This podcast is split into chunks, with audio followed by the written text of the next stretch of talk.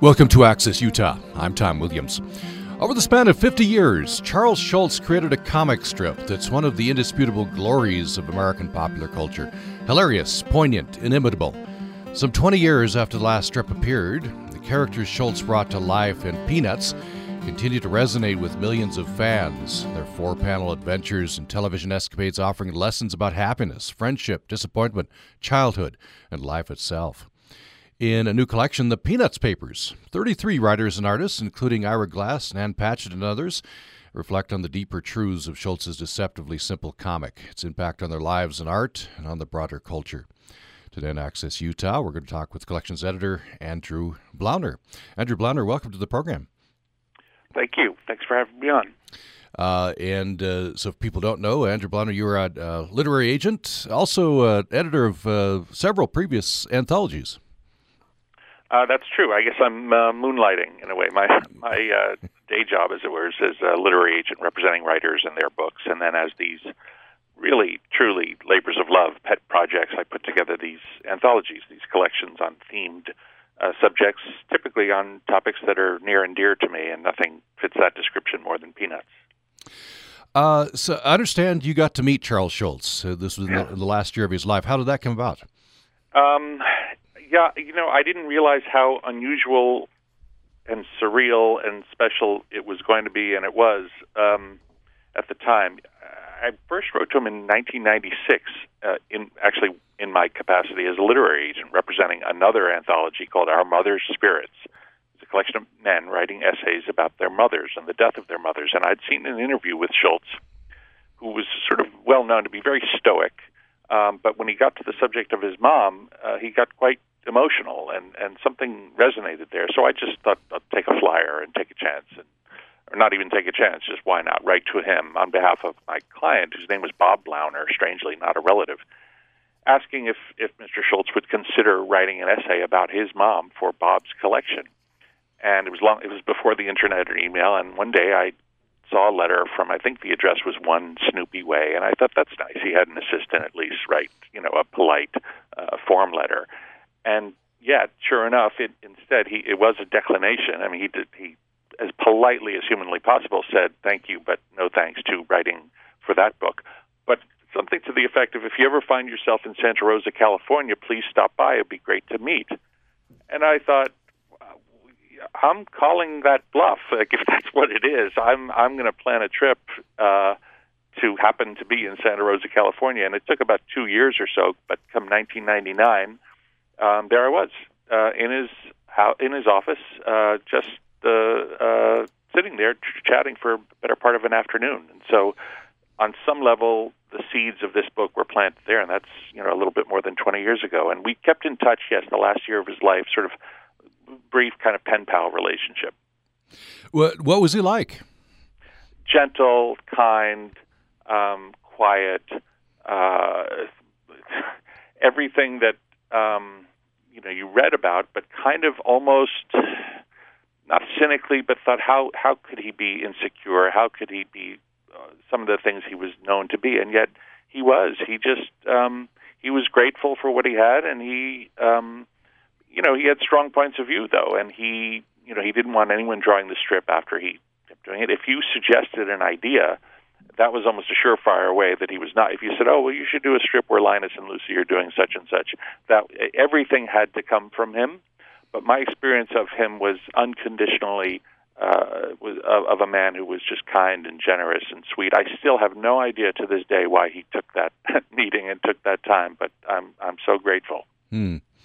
Uh, it, it, seems like he, he's bound up in the strip. The strips uh, bound up in him. In fact, um, almost incredibly uh, I remember the, the, the, there was an announcement the strip's going to end, has health problems, and mm-hmm. almost immediately on the heels of that, uh, we we learned of his death. Well, you either did have great researchers or did great due diligence, or you just are a fan and you know remember everything because that's exactly right. Um, there was something to the fact that throughout the course of his life, or at least career, he said. I, I am the strip, and the strip is me. I'm not Charlie Brown. I'm not Snoopy. I'm sort of everything I have to say I say through the strip. People wanted him to write, you know, memoirs and books of his own and op-ed pieces and take positions on things. And so, yes, he was uh, inextricably linked with the strip, and it with him. And so, yes, exactly as you put it, he he because of his health, he decided he, he announced he was going to stop doing the strip, and within, depending what market you were in, the, within 24 hours of when the final strip was published, he died, as if something cosmically, karmically was at play there. Hmm. Do you think that contributes to the uh, I don't know the the hmm. universal nature of that? He I mean, he didn't he didn't explain the strip, right? Strip uh, stands on its own. That's exactly right. Yeah. Um, he was. Uh, you asked me what he was like. I found him to be utterly unpretentious um, and authentic. Um, and I would write to him, and you know, I'd see the announcement for the Pulitzer prizes, and I'd see that there'd be one for political cartooning, and I'd write to him and say, "Hey, you know, don't you think there should be a Pulitzer for people who do what you do?" And he'd say, "You know, thanks, but I'm I just I'm happy to do what I do and be left alone and keep quiet." Now, some people would say that's a shame because somebody, you know, they used to say Michael Jordan or others, you know, didn't use their platform for for good of society. He didn't see it as his job. He knew he was making a contribution to the world, but he was mostly just doing uh, what he loved from the time he was quite young. And uh, um, you know, he started out with no leverage, no power, so much so that he. It's also sort of a relatively well-known story. He intensely disliked the name Peanuts. He thought it was sort of demeaning, and he didn't choose it, but he had no uh, authority when the syndicate initially chose it and sort of foisted it on him. Well, uh, why did they choose Peanuts? Do we know? I think the backstory is I think it was initially going to be called Little Little Folks or Little something, and there was there was too they decided there was too much out Little Abner, and there was maybe another strip with Lil in it, and so uh, I I think the story I remember reading was that I guess on the Howdy Doody show um, there was something called the Peanut Gallery, and uh, somehow it derived from that, but you know now now I think a lot of us just sort of feel like well that's a that's the right name for the strip just because hmm. we're so used to it and it's so beloved but he he almost refused to say it he just would say if you know if somebody said who are you or what do you do he would just say oh I draw a comic strip with Charlie Brown uh, and his dog and and and some other kids but he would have been just as happy if not much happier to just call the strip Charlie Brown um, or any almost anything other than Peanuts. Mm. Uh, of course, uh, uh, Peanuts, the the strip uh, was I don't know what the figures are, but it was you know nationwide, it was worldwide, right? Um, yeah, millions absolutely. and millions of people were reading this. Uh, the, the, the the numbers are are awe-inspiring and almost almost impossible to believe. 355 million people reading it. I think at its peak, 2,600 plus newspapers carrying it, and again 50 years of this. As someone, I think Robert Thompson is a professor at Syracuse, I think, said it's the longest running story ever told by one individual because, in a sense, it is one story that he was telling over the course of 50 years. And yes, translated into dozens of languages through throughout the world. And then, obviously, for a lot of people, the gateway was the uh, were the holiday TV specials. But you know, some people I think once you if you if you were weaned on the TV specials, you had the characters' voices in your head, so that sort of took away from the purity of the strip in some sense. But to your point, it was absolutely a transcendent, uh, and not just in this country by any stretch of the imagination, um, phenomenon. I don't know if you um, you know talked to him about this or if, if you've seen. Uh, what did he make of that? The the extreme popularity, the the it, it touched a nerve with so many people. Yeah, he you know it, it, he seemed to be funny in the sense like he he knew he had made a contribution and had talent. But you know, if the flattery got too much, it seemed like it was almost like a thermostat that shut down. He'd say, "But I'm not a, I'm not." He'd always say, "Like I'm not Andrew Wyeth." Um, you know, if you said, he, he would just say, "I'm a, I'm a, I'm a cartoonist. It's what I do." And and um, you know, the themes. It's, it's people like to say there's it's decep- it's a deceptively complicated strip where there's a paradox on some level both in the artistry of it and the characters in the story. There's some levels on which it's straightforward and simple, and there are other ways in which it's very deep and complicated. And um, you know, there's a strain of an argument of was it actually dark, uh, or was it, as Chris Ware, who's in the book, said, it was just real, and it, but it was arresting in a way to a lot of people, especially because it was populated exclusively by children. Um, and I think someone put it that you know up until Peanuts, most comic strips were uh, populated by grown-ups who acted sort of like children. Here were children who had some very grown-up ways of of thinking and talking and experiencing life, and and so much of the lives that they experienced about um, how life can be hard and perseverance is required and but happiness and joy can be found in in small pleasures and there's a lot of unconditional love and you know uh, but I don't think he had any uh, aspiration for it to become what it became and I don't think he had any um, anticipation that it would. Mm. Uh, you're a fan, right? You you mm. you know love the love the strips. What uh, what did you what did you take? Why why did you keep coming back?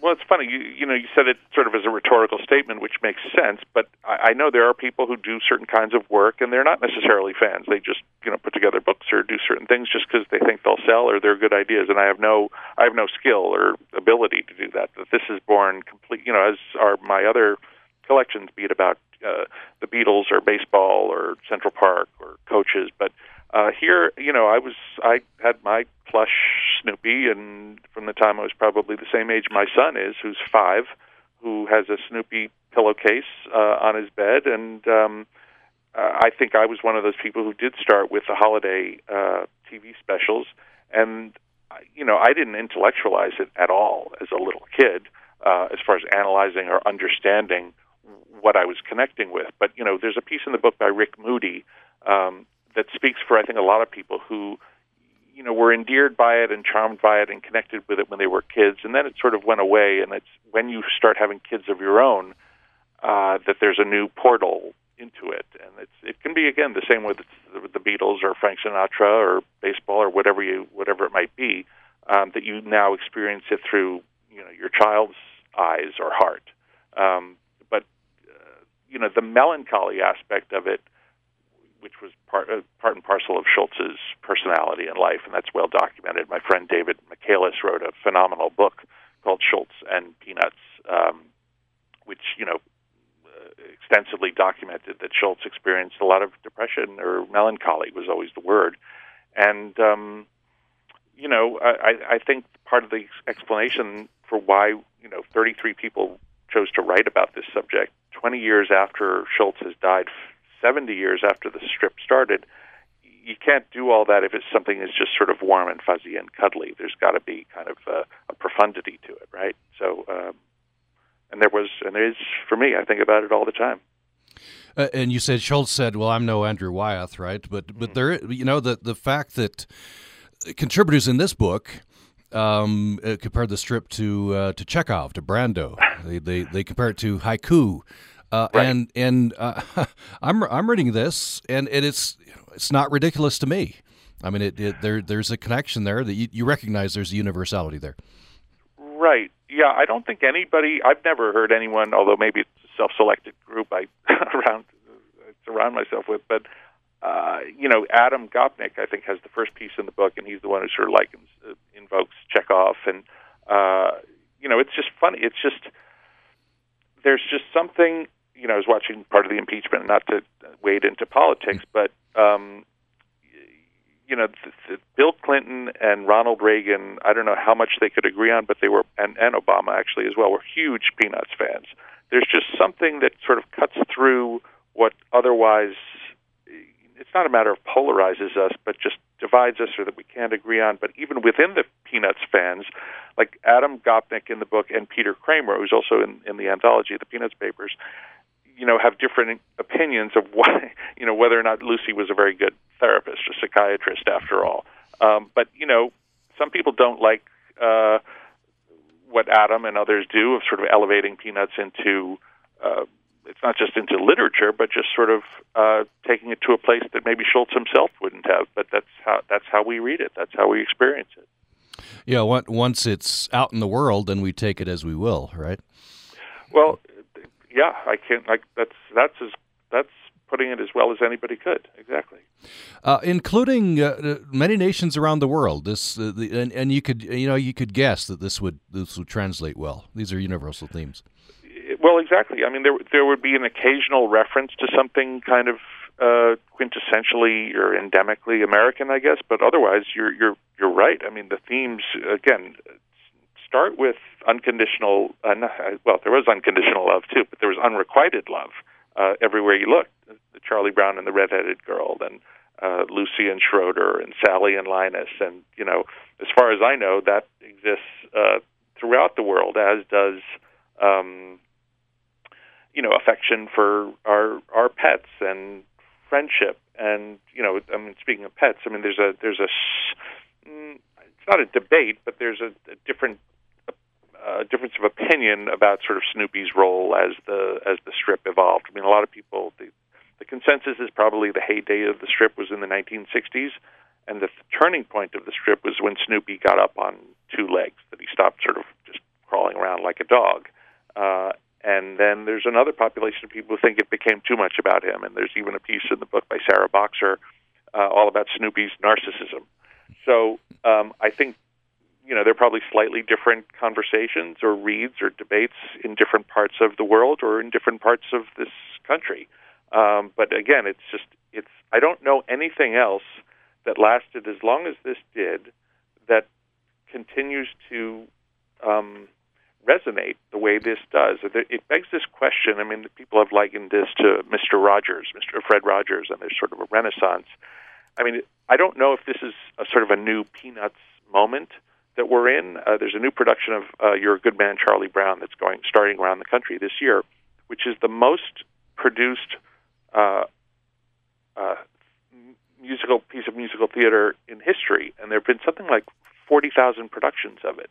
Uh, there's a new, you know, Peanuts app. I mean, I, I just don't know whether I genuinely don't know if there's been a renaissance, and if so, for what reason? Does it have to something to do with the values of you know Fred Rogers and Charles Schulz, who were two guys from the Midwest with good values, and is there something unconscious at play that's sort of drawing us more toward that, given the climate we're in? I don't, I don't know, but uh, I just don't know whether there has ever been a lull or a lag, and I keep coming back to comparing it to things such as the Beatles, um, that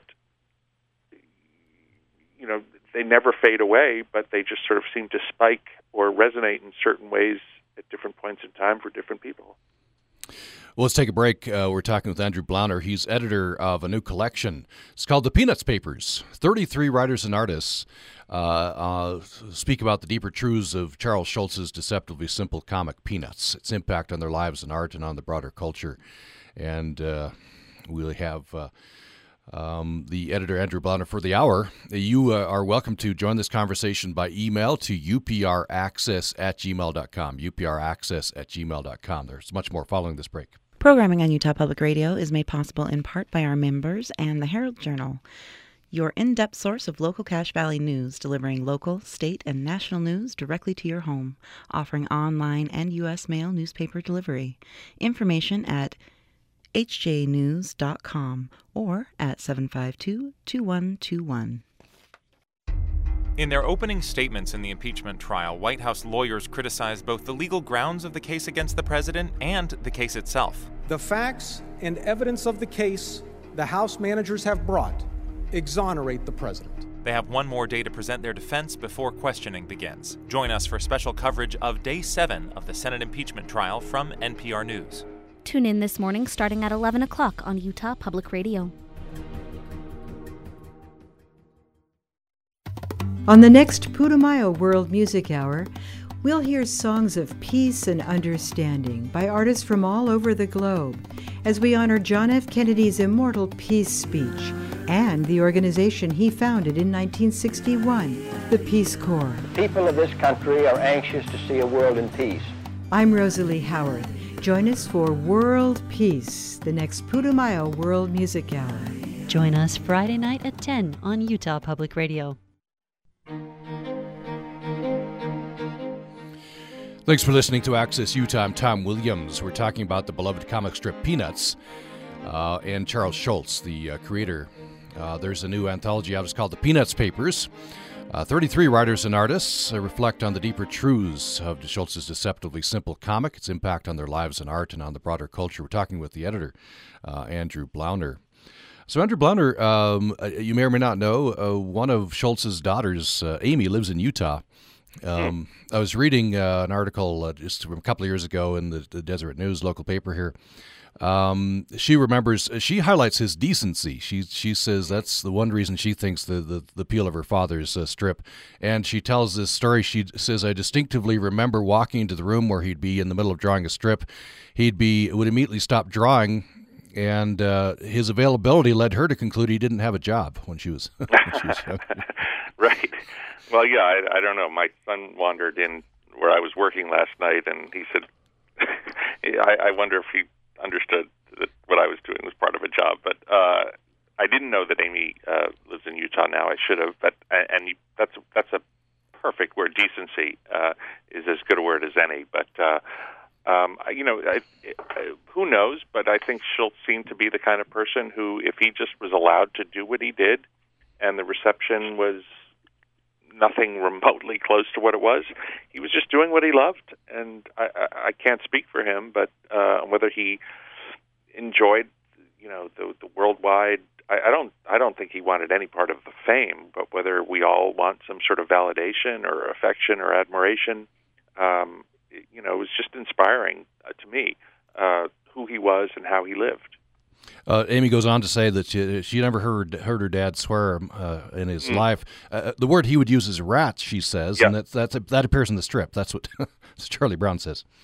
Exactly. He just when I was with Schulz, he, he probably not the first or last time he said it, but he said he doesn't believe in. I just it always stuck in my head that he said ugly words, and he meant curse words, swear words um, that he said basically that rats and good grief, uh, you know, should cover. And good grief, you know, he obviously used and his characters used in in all kinds of ways. But um, but yeah, and I, you know, it's sort of it's something that I've heard people kind of.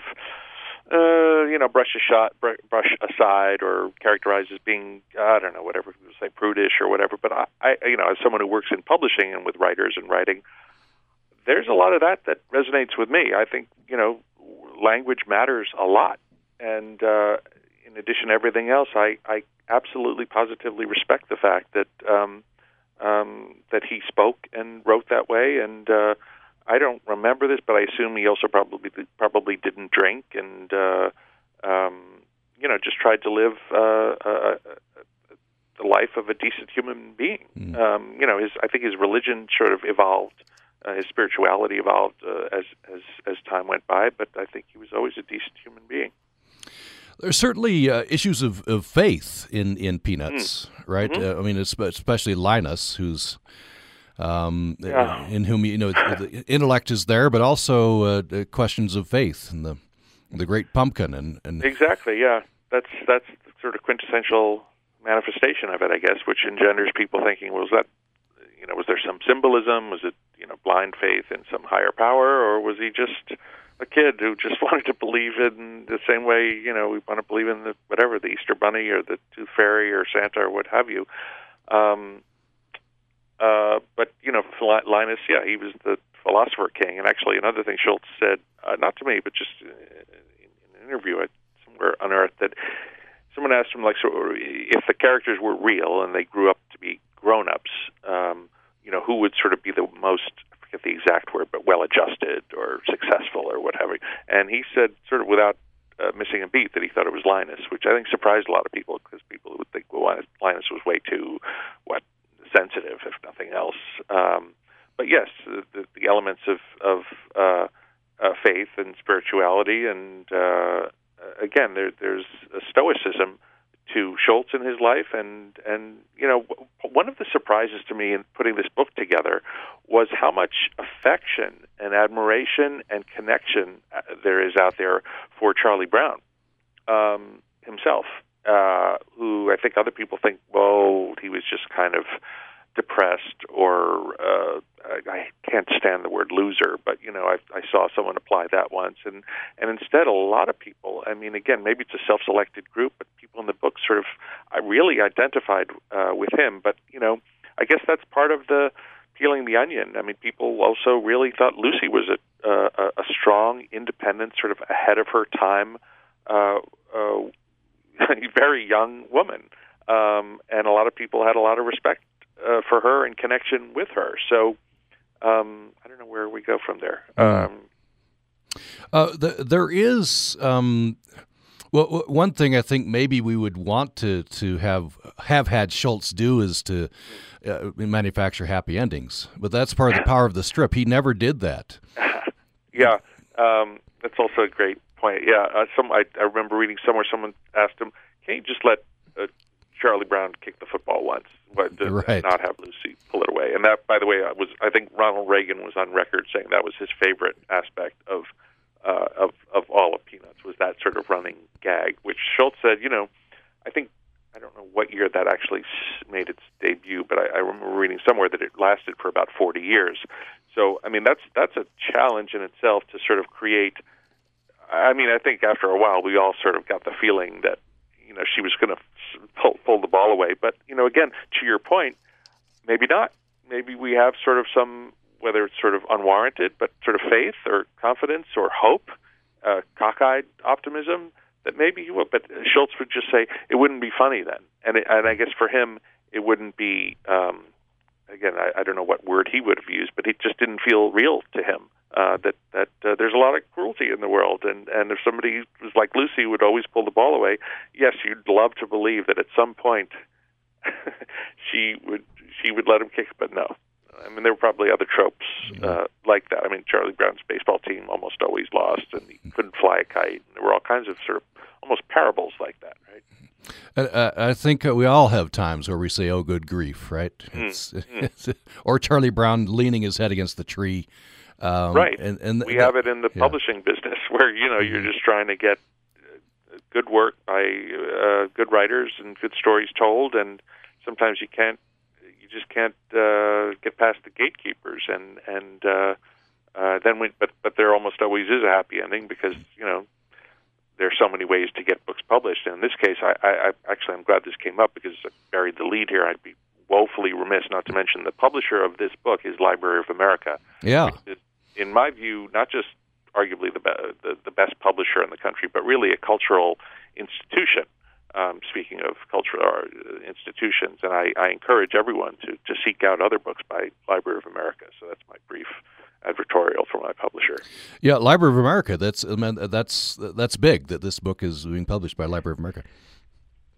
It, it's it's you know it it, it was a, it, it was uh, you can hear I'm sort of speechless about it even years later. Um, I, I, I couldn't believe my good fortune, and it's just been a, a great experience. But more than and in addition, it does speak to. It's not the kind of book, uh, the kind of topic that on the surface they usually would publish, but it's because uh, not just because it was a really popular comic strip, but that that Schulz was a great American artist, and that's. Uh, that's what Library of America celebrates, among other things, and and the fact that the book is comprised of um, you know, in addition to some cartoonists themselves who write exceptionally well, it's some of the best writers uh, in the country who, after all these years, are still, you know, Ann Patchett, uh, like a lot of people, I think, you know, the first writer she ever knew, per se, was Snoopy. And I think she basically says, without Peanuts, she probably would not have become a writer. Hmm. So um, you just sort of extrapolate from there. If you just joined us, we're talking about a new uh, uh, collection. It's called the Peanuts Papers. 33 writers and artists uh, reflect on deeper truths of uh, Peanuts, Charles Schulz's uh, deceptively simple comic, its impact on their lives and art and the broader culture. We're talking with the editor, Andrew Blauner. Um, Umberto Eco uh, contributes a piece. Um, and I, I, we're on public radio here, so I'd be remiss without uh, if I didn't mention Ira Glass. Ira Glass mm-hmm. talks about uh, uh, he responds to Charlie Brown well, right. Uh, again, one of the welcome surprises was how many people uh, responded uh, to Charlie Brown. But just to, to address your first point, uh, Umberto Eco, as many of your listeners know, um, is no longer alive, which is which signals to people that not 100% of the contributors to this book uh, wrote original pieces, and he wrote something. Uh, boy, I think it was originally in the New York Review of Books uh, that was just on the subject uh, and just too good to not include, as are about I think seven or eight of the 33 pieces are you know archived uh, previously published work. The other 24, 25, 26. Uh, Ira's is actually sort of a hybrid, and I know Ira a little bit, and uh, um, he's obviously a, an American icon in his own right. Um, but uh, you know, the, the part of the chore of putting this kind of book together is to have sort of a, a variety of points of view and demographics and perspectives. And if, if I had an apprehension going into it, it maybe was, uh, you know, everybody's going to write about Snoopy, and that was far from the case. Um, because you have people, uh, Gerald Early writes about the Vince Guaraldi uh, uh, jazz, uh, the music, which you know plays such a huge part of the the TV specials, and you know some are sort of character portraits, and again, not just of the so-called major characters, but Elissa Schappell uh, writes her piece about Sally. I mean, Jennifer Finney Boylan writes about well, sort of a, a collection of so-called outsiders, and uh, Peppermint Patty and uh, Franklin, and um, you know, it's it's much broader and much deeper than I think a lot of people realized. Uh, by the way, Ira Glass says he he didn't find the, the strip funny. Uh, he oh, enjoyed oh, sorry. it. yeah, exactly. he, he, he, no, no, I, I wasn't saying. I was just, uh, just uh, appreciate you uh, uh, delineating those others, uh, but I, I just was wanted to go back to, to that because that, that struck me. But but as I as I look on my enjoyment of the strip, um, you know, I laugh a lot, but I, I enjoyed it on many levels. Such a it's such an uh, for lack of a better word, interesting point, provocative point, because again, talking about good grief and rats and language. You know, I mean, something's quote unquote funny. I, I don't. I wouldn't be shocked if I never laughed out loud at Peanuts, reading the strip or or even watching the TV specials. That doesn't mean I didn't think it was funny or fun or all kinds of things. So when I read that Ira wrote that, I I didn't sort of blink. I, it doesn't it didn't surprise me, and it, it's not mutually exclusive with somebody um, appreciating it in, in, in different ways on different levels. But but uh, to me, Ira always has sort of an interesting, often different narrative or perspective on things. So I, I was really elated to have him in the book and his voice in it. Uh, you mentioned earlier, I want to make sure we talk about this. You mentioned earlier that um, the reason you reached out was this anthology on on on mo- mothers, right? Mm-hmm. Um, and Schulz was very, uh, you know, very influenced by his mother, very affected by by her death. Oh, for sure. Probably not. Probably, probably, definitely. The, the, the seminal event in in his life was his mother's death, and you know, there's just this poignant scene that I've just I can almost re-experience the first time I read it, and and then much less when I heard him talk in that interview, which was was A and E biography, we, and he was he was going off to war, and and I guess she knew uh, how she felt and how what was going to happen, and she said, "Well, Sparky," which is what you know everyone who was close with him at all called him. Uh, oh God, I mean, I could almost get choked up thinking about it right now. She said, "I guess we'll, I guess something like, I guess we should say goodbye. I guess we'll never, we may never see each other again." And wow, I mean, I just think he. Uh, I don't I don't want to ascribe you know trauma to him, but I just think it was a defining, seminal, profound uh, moment. Uh, only because again, yes, that relationship was so uh, freighted and fraught uh, in in in in great ways. But uh, you know, it was a it was a terrible, terrible uh, loss for him. And so, you know, is it coincidental then that there's so much, if not loss, but sort of uh, difficulty, sadness, you know, things in the strip. Uh, there's not much death, um, but um, I don't know what else to say other than yes, I agree with you, and that was a, a, a, a I don't know what Amy or the rest of his family would say, but I can't imagine there was a more important event in in his life. Um, and again, that book that that eventually was published called Our Mother's Spirits, you know, is a chronicle, a, a tapestry of uh, all men writing about, uh, you know, again, a relationship men with their mothers, which, you know, in some uh, cultures is sort of verboten and, uh, you know, there's something sort of unspoken about it. But, uh, um, yeah. Uh, I want to read this. Um, this is Bruce Handy. Uh, mm. writing about uh, Schulz. Uh, Bruce Handy says, What I took away from Schulz is that life is hard, people are difficult at best, unfathomable at worst, justice is a foreign tongue, Happiness can vaporize in the thin gap between the third and fourth panel, and the best response to all of this is to laugh and keep moving, always ready to duck. Mm-hmm. Um, which would, um, yeah. and, and and then I reflect on the fact that these are children. These are children who are who are saying these profound things. Children who never get older. The, well, the, the adults yeah. are off stage. There's so much in what you just said alone. But Bruce Handy, who's the author of a, book, a great book called Wild Things: The Joy of Reading Children's Literature as an Adult, and he's, he's got a great many um, uh, credits. But uh, and that line you just read, I think, was quoted in the New York Times review of of this book. Um, it's almost I don't know if I should say if I could say this in good faith, but like I was going to say, you could almost forget that they are children partly because you don't have anything juxtaposed to it. There are somebody said, you know, the only person who's the only character whose parents ever appear in the strip are Snoopy's, and he's a dog.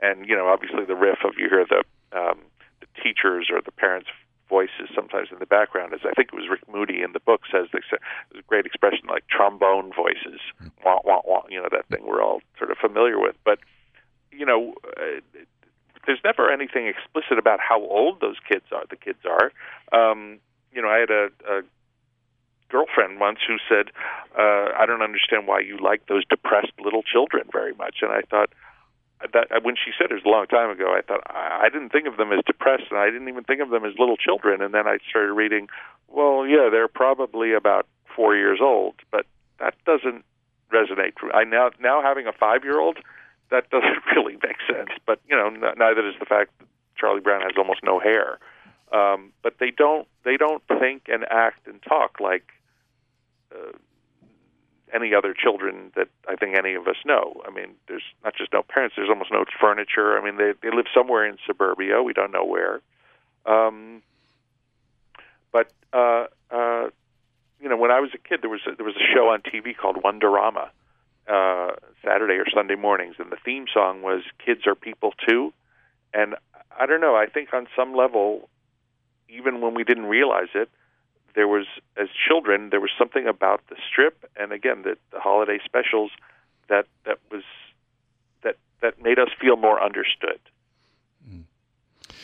Uh, let's go to another break. When we come back, our last segment with Andrew Blauner. He's editor of a new anthology. It's uh, called um, The Peanuts Papers 33 Writers and Artists. Uh, it reflects on the deeper truths of Charles Schulz's deceptively simple comic, its impact on their lives and art and the broader culture. We'll have uh, more following this break. Support for Project Resilience programming on Utah Public Radio is brought to you in part by our members and USU Center for Persons with Disabilities, working to create healthy, inclusive communities through innovative research, service, technical assistance, and education. Information at cpd.usu.edu. What does Utah Public Radio mean to you? You can answer that question by entering the annual UPR Art Mug Contest. We want to see your most creative interpretations and appreciations of UPR, our programming, or our station's home here in Utah. From now until Valentine's Day, we'll be accepting submissions, and then you'll all get to vote on your favorite design. The winner will be printed on this year's Spring Pledge Drive mug. For more details, go to upr.org, and to submit, just send your designs to me, katie.swain at usu.edu. Football gave my dad a life. On the next Radio Lab, brutality, cult of manliness. Strongest, toughest wins. Full on contact football at four. Kicking is biting, there's gouging. Yes, my son is a beast. No one seems to be stopping themselves from watching these games. You guys are playing like a bunch of. I'm like, whoa, they're four. They don't even know what that is. Football. On the next Radio Lab. Coming up this morning at 10 o'clock here on Utah Public Radio.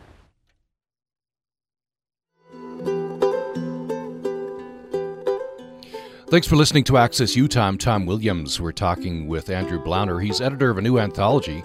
It's called The Peanuts Papers. Um, and uh, many writers and artists uh, reflect on the deeper truths of Charles Schulz's deceptive comic, a simple comic, uh, Peanuts, which is uh, at its height was read by millions of people around the world. So Andrew Blauner, um, I, I, know in the in the local paper here, Herald Journal, uh, every week at least they they run peanuts. I mean, it, it still continues. I don't know, but with with decline of newspapers, I wonder what the, the future of peanuts is going to be. Yeah, another great question or uh, issue to raise. Uh, I mean, I live in New York City, um, where, to my chagrin, the, the, as much as I love the New York Times, and I do, they they uh, don't run any comics at all. Um, the, I think the Washington Post has never, from the uh, from the outset in 1950, has never stopped running Peanuts um, as a as a Sunday strip, at least. Uh, there's a little bit of a contentious debate about you know there's so many young up and coming uh, or sort of middle career mid career artists cartoonists who could really use that precious real estate uh, as long as it as long as it's around uh, instead of continuing to you know sort of recycle they'll say uh, peanuts as opposed to the way I think of it which is you know there there are new generations who are just getting indoctrinated but to your other point the, the sad decline of the print newspaper uh, you know I'll, I'll confess I don't I don't read uh, any comic strips online so I think if you're starting out today or any time in the last whatever 10 20 years you're hip to the fact that that may be the way that a lot of your work is uh, experienced but you know what the future is for for peanuts uh, uh, digitally as opposed to in print. I don't know. I have a feeling that you know if we're all here 20, 50 years from now, we'll we'll we'd still be talking about it.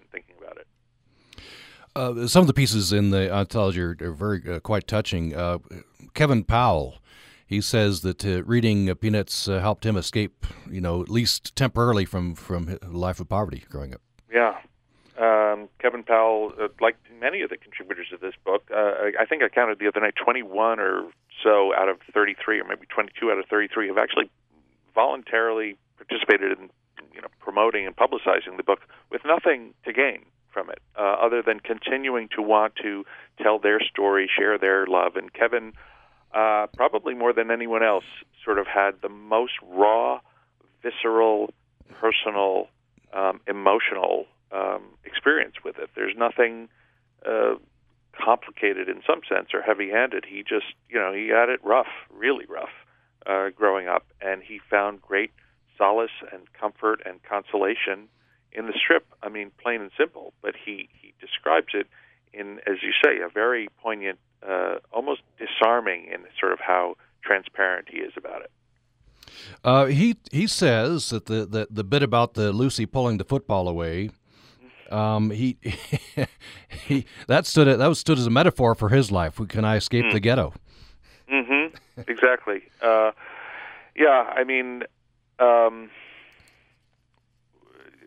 you could employ all kinds of metaphors and analogies about you know the prisons or ghettos or traumas or uh, things that we all have dealt with on different levels in different ways, grow, you know, as part of growing up. But uh, yeah, Kevin had some abject uh, difficulties that he had to transcend, and I admire him, him greatly. But you know, Lucy pulling the foot, football away, in the scheme of things, you know, seems like a, uh, you know, kind of a, a quotidian thing. But yeah, it was it was um, symbolic, I think, to a lot of people.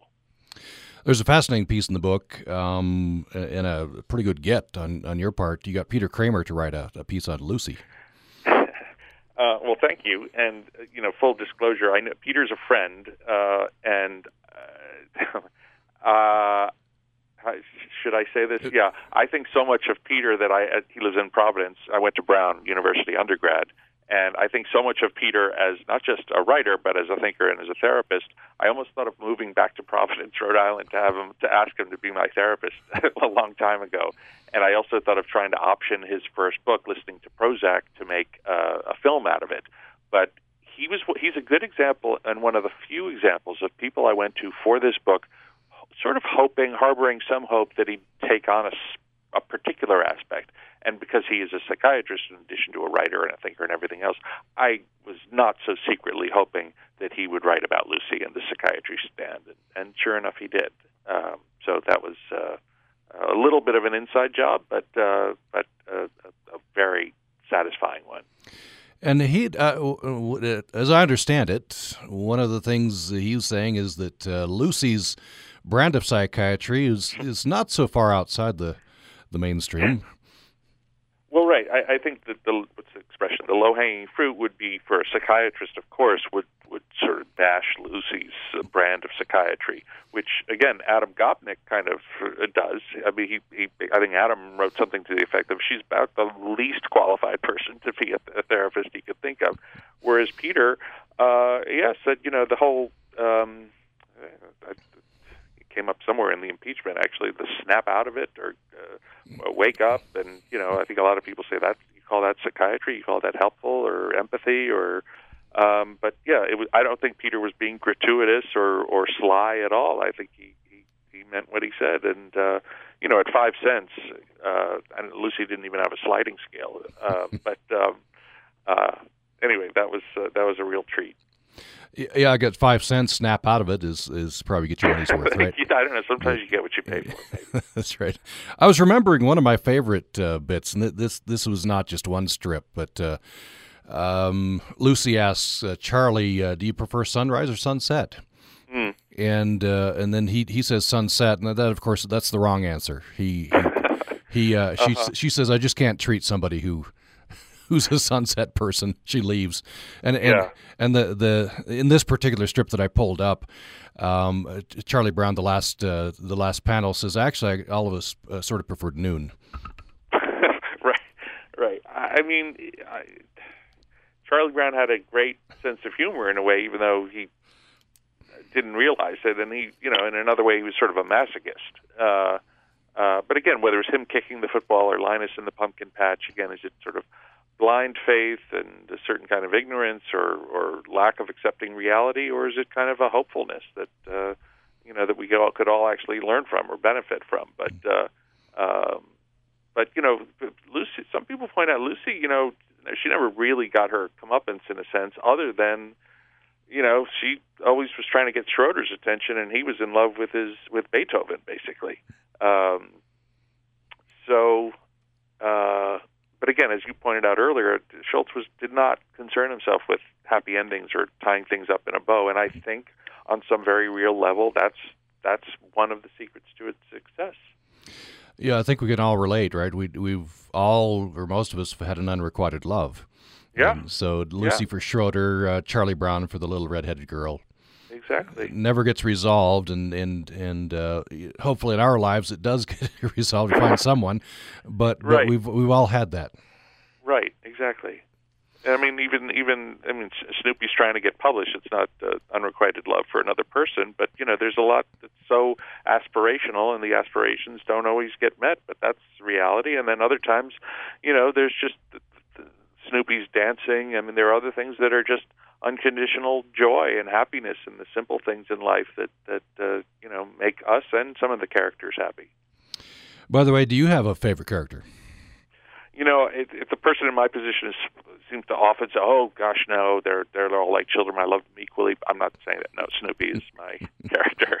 I, I do love them all in different ways, but it, there's a clear winner in my uh, book. And on the other side of the room where I am, I can see uh, something that that symbolizes that, and uh, so that's that's. Uh, Well, uh, why why Snoopy? Snoopy What's forever. what is it about Snoopy? I, you know, it, it's funny. After all this time and all this time thinking about it, I couldn't actually tell you with any certainty. It would just feel like speculation that there's a certain, you know, whether it's an alter ego or um, uh, vicar- living vicariously uh, because of his the simplicity or the joy that he has in life, or his slyness or his sense of humor, uh, his freedom, his independence. Um, I don't. I really don't know. I just know I feel it, and and that has never gone away. And I just can't even contain, you know, sort of smiling about it in this moment. And and again, when I see it in my son, it's I'm 55 and he's five, and so uh, there's some there's a lot of common ground there. Uh, there was at least uh one person in the book who uh, related to Sally. We haven't talked Hmm. about her yet. Um, Yeah, uh, I think Elissa Schappell, um, who was on the horns of a dilemma right to the last minute. I think she, the other per, the other piece she was going to write was going to be about Woodstock, um, but she chose Sally instead, who's kind of I think in her mind sort of an underappreciated uh, character or somebody who gets treated as if there's a certain superficiality to her, and uh, but you know again talking about unrequited love. Uh, I mean, she has it bad for for uh, Linus, right? I mean, she's willing to sit in that pumpkin patch at least for a while, um, but she's also uh, uh, Charlie Brown's sister, and you know, she's she she's um, she's by I guess any standard a minor character, but I was I was very happy that Elissa chose to write about her, and just as some people, you know, there's there's no single solitary piece about Franklin, but you know, people don't all understand that that you know he was kind of uh, uh, uh, Schulz there had never been, as far as I know, a, a black African American character in a, in a in a popular comic strip. Uh, a school teacher in 1968 or 69, I think, wrote to Schulz and said, given the state of the country and the culture and race relations, wouldn't it be good to have a black character? And contrary to what I said sort of at the outset of this conversation, if you gave him an idea, it was almost a surefire thing he wouldn't do it. Well, this he made an exception for it, and because he read this letter, and I guess as he read the letter that I wrote to him, amid you can imagine how much mail he must have gotten. Um, but that was the impetus for him including uh, Franklin. Um, you know, Peppermint Patty. Some people conjecture that she was a lesbian. He never said it. Uh, but Marcy sort of followed her around, or people sort of read into that. But um, you know, again, th- th- this could have been a, more of a one-note monotone collection if everybody had just sort of waxed nostalgic about, oh, I used to have uh, uh, Snoopy paraphernalia as a kid, or what Peanuts meant to me. But you know, without my having to do much, I mean, editor is really a misnomer because when you have writers who are this good, it's really just trying to not you know you have to have the idea, but just not get in the way and not mess it up. And, and they just did a masterful job. That that it is an anthology, and the root of the word anthology comes from I think the Greek or the Latin for a bouquet. And so this, you know, going back to that meeting with Schulz in '99, this was my best effort to sort of throw a bouquet to to Schulz and the world that he created and the, the debt that we all owe him. I think. Well, that's a good place to uh, end the conversation. We're out of uh, time. In any case, uh, Andrew Blauner is editor of a, a new collection, the Peanuts Papers, um, on the, uh, the, the wonderful uh, comic strip uh, that Charles Schulz created, Peanuts. Um, Andrew Blauner, thank you so much. You're so welcome. Thanks for having me. And uh, coming up tomorrow, we're going to be talking with retired USU professor Richard Ratliff. He's developed what he calls the theory of relationism which he hopes will help us bridge the many divides we're experiencing in our increasingly polarized society. We'll talk about uh, that. We'll also talk with former State Representative Ed Redd and former Logan City Councilman Herm Olsen. They'll be talking about how they and others have successfully reached across the aisle to get uh, good things done. That's uh, coming up tomorrow. Thanks for listening to the program today.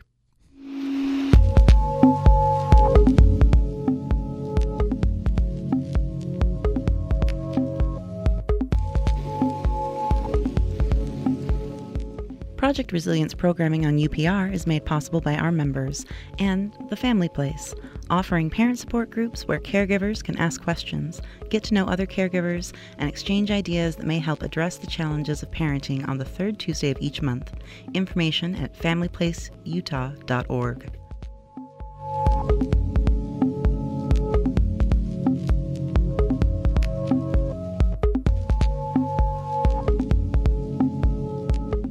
Utah Public Radio is a statewide service of Utah State University and the College of Humanity and Social Sciences. KUSR Logan, KUSK Vernal, KUSL Richfield, KUST Moab, KCEU Price, KUSU FM Logan, also heard at upr.org.